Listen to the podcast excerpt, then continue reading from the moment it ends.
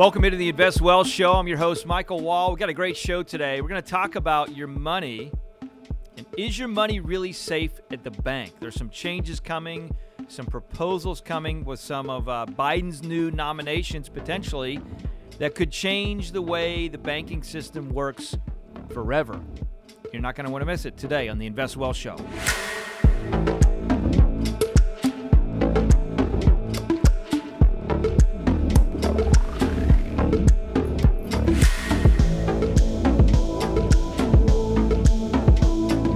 All right, so when we talk about changing things, nobody likes change, right? None of us like change. And now there's conversation from uh, the White House, this current administration, talking about the idea of a nomination. And I'm going to read it so I don't mess it up here. I wrote it down as I'm looking at this, but it says nomination for the office of the control comptroller of cur- currency. Let me say that again because so many words, right? The office of the comptroller of the currency. Like a lot of words. Basically, what that means is somebody that's in charge in a lot of ways directly with how the banking system and structure works in America today. You know, a lot of times over years and times past, people look at banks and they said, hey, I'm going to go to the bank and I'm going to put my money there and I'm going to feel good about it because it's safe.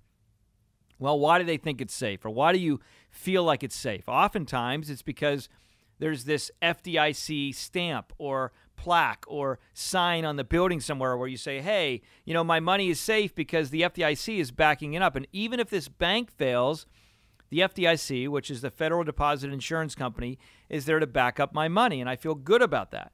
Well, there's some things that are changing with this potential new nomination, as well as just uh, the FDIC in general, anyways, the way they back up money. And I want to take a few minutes on this show today and talk about that because I know Many of you out there may be in a place where you say, okay, I don't really know what to do with some of my money right now. And I got money at the bank, and I feel good about that because I can walk in and I feel like it's there and all of these sorts of things. And by the way, we're so far removed from when banks failed. Remember years ago during the Great Depression when banks failed and they literally closed their doors?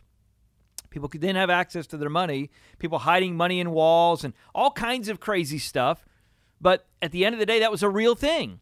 And so here we are now in 2021 as I'm shooting this show, November of 2021, and we're talking about some things that are changing at really rapid paces.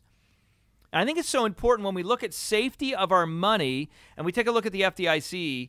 One of the things that you got to know is first off, for every dollar at a U.S. bank, I know the FDIC says typically they'll they'll protect up to roughly two hundred fifty thousand dollars of value per bank and that sort of a thing, and that makes people feel warm and fuzzy. Sometimes people will even actually take money and put it in different banks so that way they can have uh, different protection uh, on on their monies if they have more than two hundred fifty thousand at the bank. But what's really interesting is many people stop there with their levels of protection. They really don't go and look into, well, what is this protection from the FDIC and what does it look like? By the way, I'm going to reference a little bit later. We have a white paper that we put together essentially talking about how to protect money outside of banks. What should you do? And all you got to do is head over to investwellshow.com. Again, investwellshow.com to be able to download that white paper talk about what you do to kind of protect your money outside of the bank. Some few keys and steps we've put together for you. But what happens is when people look at the FDIC, they really don't take time to think through that level of protection. All right, so let's kind of break it down before we get into the nomination later and what that means in relation to potentially the Federal Reserve taking over the banking system. I'm going to talk about that in just a minute, so you're not going to want to miss that. But let's break down the basics here initially of what it looks like of your, your money's being protected by the Fed. All right, so step one, you go put your money in a bank. You feel good about it because the bank's there and you know Sally or Johnny or whatever for years and you walk in and they've watched your kids grow and you just you feel comfortable. So that's step 1 typically. Step 2 is you have another level of comfort because you see the FDIC sticker and you say, "Okay, well even if for some reason this bank fails, the FDIC is there to back up my money. But step three, do you really know what level of protection the FDIC has in relation to your dollars?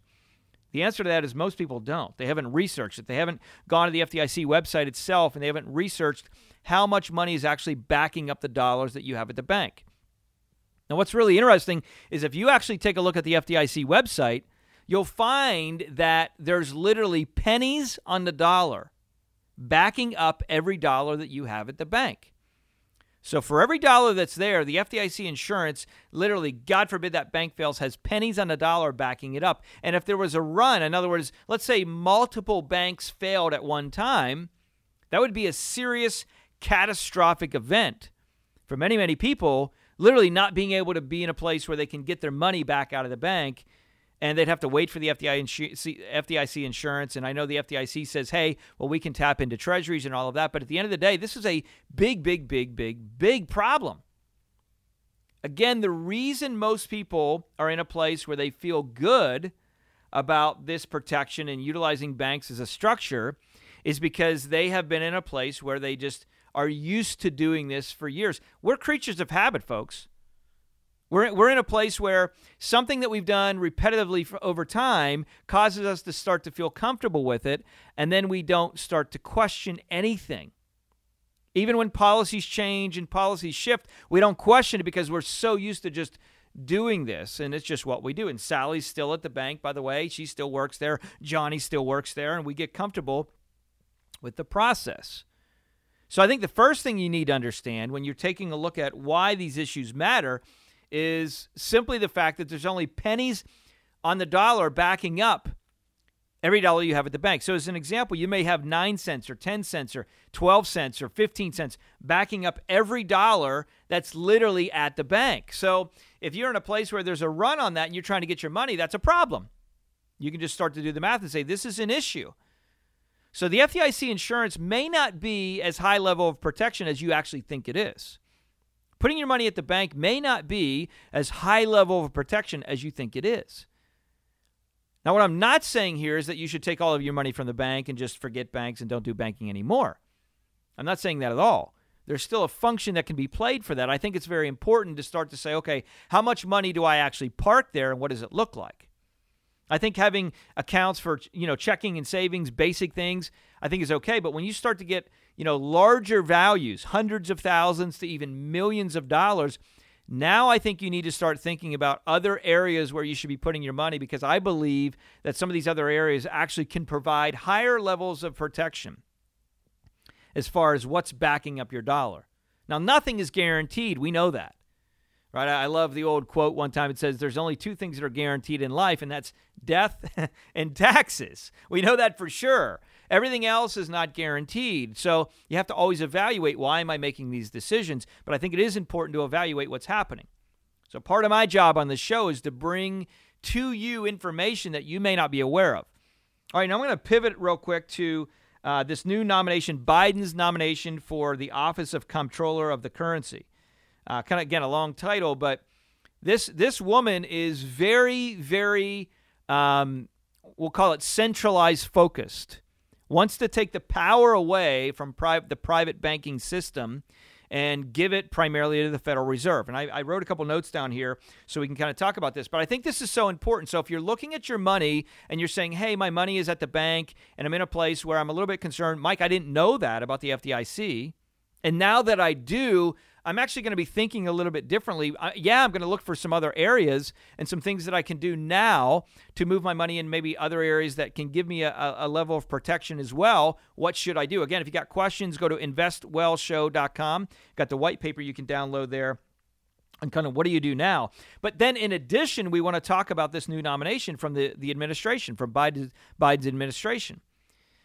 Now, this nomination, her desire and you can do some research on this. I actually read a, an article, I thought it was a good article called Power Grab The Federal Reserve Soon May Be Our Only Bank. This is written by The Hill, and uh, I thought it was a, a well written kind of excerpt. You may love uh, that organization, you may not, but I, I thought it was a good excerpt of kind of some of the things that are going on here. So the first thing is her desire is for private sector banking to be taken over by the Federal Reserve. Now, at initial onset, you may say, well, what does that mean and how does that apply to me? Well, the desire there is to have more of a centralized focus, to have more of a big brother control in a lot of ways. You may know, or you may not know, that the Federal Reserve is not part of the federal government, it's a private company. So her desire is to move control from the private banking system to the Federal Reserve. Now, one of the uh, conversations around this is equality, you know, and and and they're using this, you know, racism conversation and equality conversation and all of these things as reasons as to why these things should be happening. It'll make it easier to kind of make it fair, a fairer playing field in the system. And that's kind of one of the one of the kind of the initial conversations. It would also be a huge step towards obviously not only central planning, but it could be a huge uh, effect or make massive ripples just totally with the free market. I mean, can you imagine being in a place if you own a business and you're in a place where you're trying to get funding to grow your company? And now it's not your local bank that makes this decision, it's actually the Federal Reserve.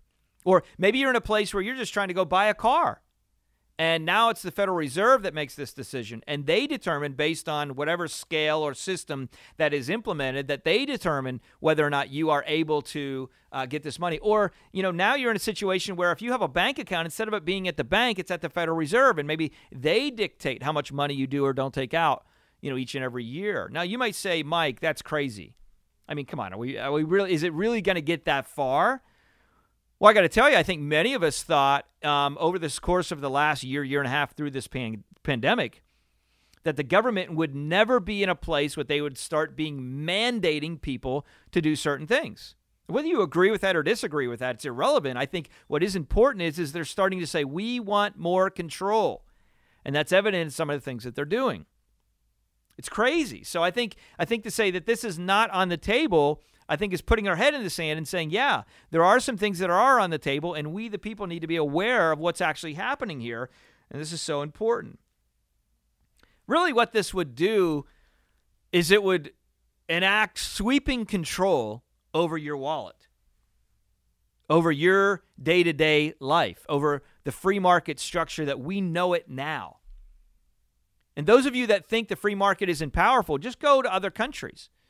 I remember I was having a conversation with a golf pro the other day that's from the UK originally, um, and he is in a situation now where he lives in America, lives in, actually in California, which is you know uh, a very high taxed state, a state that's got a lot of challenges, a lot of issues. And yet, while living there, he said, Mike, you know what? It's amazing the opportunity that we have here in America. You just don't see this in any other part of the world where if you really truly believe it and think it, you can go after it. If you're willing to put the work and the effort in, you can achieve it. In many ways, we have that we have that opportunity today. But if we're in a place where we have somebody that's now being nominated by our current administration, and again, as I'm shooting this, it's November 2021, talking about they want to change the fabric, the infrastructure of how our private banking system works this is a huge, massive issue that could be sweeping control for the Federal Reserve and those, we'll call it the powers that be. So, as a consumer and you're listening to this, my desire is never to instill fear into you, right? It's like, oh my gosh, what am I going to do? This is crazy. You know, we, we need to we need to move to Switzerland, or I don't know what to do, or whatever it may be. What I want to do is I want to challenge you along the way of thinking. Okay, first off, I want to challenge you from the perspective of saying, if you in times past felt like the FDIC was a great place to protect your money because you put it at the banks, you have that coverage, you have that insurance. I wanted to shed some light on the reality that even if it's up to $250,000 of protection, it may not be the level of protection that you actually thought. In fact, it's not, I'm sure. That's number one. Number two, you're in a place where, by the way, before we get to number two, why did banks, why do they use that FDIC insurance protection? You realize, do you, do you really know what it is? Well, in a lot of ways, it's marketing, right?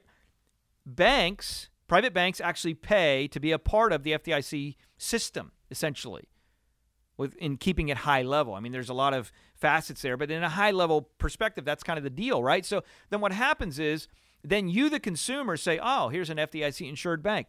That makes me feel good.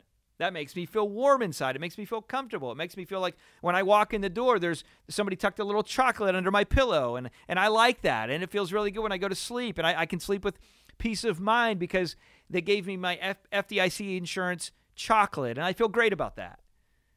But what you don't know is when you unpeel it, and it is a good step, there's nothing wrong with that. When you unpeel it, really, it's just a, a structure that actually allows banks to be able to keep more capital and make more money because you feel good about putting your money there. One of the things that we saw in the past is if you remember the FDIC level used to be 100,000, now it's 250. And so banks were able to garner more assets, which gives them the ability to go invest and do other things, etc. But now we're talking about potentially with this new nomination of Biden, if everything goes through, that the Federal Reserve now, from her perspective, should be taking control of all of the private banking structure. So even though every bank's not perfect and, and whatever, they still are part of the free market structure and free market system. And so if this change happens, not only do we have to, to think about the FDIC insurance, and maybe that's not as robust as we thought, but also now we're in a place where these free banking structure, free market structure kind of goes away we lose a lot of access and a lot of opportunity. So, what should you do? Well, I think there's a couple things you got to do. First off, you got to pay attention. Uh, you got to get involved. You got to vote. And that's the first thing you got to do. Vote for the right people with thinking that will enact and allow this free market structure. The second thing um, that I think you need to do is um, be in a place where you're actually maybe taking a step back and rethinking how much money you have at the bank. Because there are other places that you can put at the bank that are not in the purview of the FDIC insurance or the FDIC uh, uh, uh, protection. And, and there is levels of protection that's outside the realms of some of the, we'll call it the governmental structure right? Anything the government comes in and says, hey, we're protecting or we're allowing, like IRA accounts or Roth accounts or whatever it may be, they're going to put rules and regulations around it because they feel like they're coming in and they're helping you. Uh, and coming alongside you in certain ways to do certain things. Now, I know, again, the FDIC insurance is not directly a, a company from the federal government, but I just want you to understand as these things have been enacted, it causes people to kind of feel comfortable and good about what's happening. So I think we got to think a little differently with our money. If you are in a place where you got a lot of money sitting at the bank, this is a conversation you need to be thinking about. Because I think there are some better options, my personal opinion, that may potentially give you the ability to do what you need to do and kind of have the level of protection that potentially is higher than where you are now and work and operate a little bit differently, especially if we have sweeping reform and the Fed comes in and is literally in a place where they're taking over all the independent banking structures. Now, the question a lot of people ask when they hear this maybe is, Mike, well, how long do you think until something like this could happen? Well, the short answer is I don't know. I really don't know. But what I will say is it's amazing to me that as I sit here in November of 2021, that we are now in a place that from this current administration, they're talking about companies with 100 employees or more must mandate vaccines for their employees. And just a year ago, basically a year and a half ago, not even, all we heard was 15 days to cause the you know the curve to go down, so to speak. And now we're in a place where you got to mandate company, you got to mandate your employees to take take a vaccine. I mean, that's that's a massive growth in a short period of time. So I think if we have a situation where this is widely received by the powers that be, I don't know that it could be something that it takes a long time for this to occur. And so that's why I wanted to share this. I thought it was so important to talk about these things so that way you can be empowered in your thought process and say, okay, what are some of the things that I should be doing to plan for that? Again, the only thing guaranteed in life are death and taxes, so we've got to be prepared for both of those. But the right planning, the right ideas, and the right insight will help us at least protect a little bit. So I'm going to challenge you head over to investwellshow.com and get a copy of the white paper. Really, just talking about what what should I do now, and are there areas of safety for my money outside of banks? What should I do? If you know someone that's got a lot of money in the bank, you need to share the show with them because we need to be thinking outside the box here and we need to become advocates of friends and neighbors that we know so we can help each everyone, each and everyone prepare uh, and be ready for what's to come. You are the ones that can help those that you know get there. So again, Share this show with them. Take some time, head over to investwellshow.com, download the white paper. If you have questions, ideas, anything you want me to talk about on this show that is important to you from an investment perspective, feel free to share it when you head over to investwellshow.com as well. We love your feedback and your comments. As always, my desire is to help you live on purpose so you can live with purpose. Be well, be blessed. We'll talk to you next show.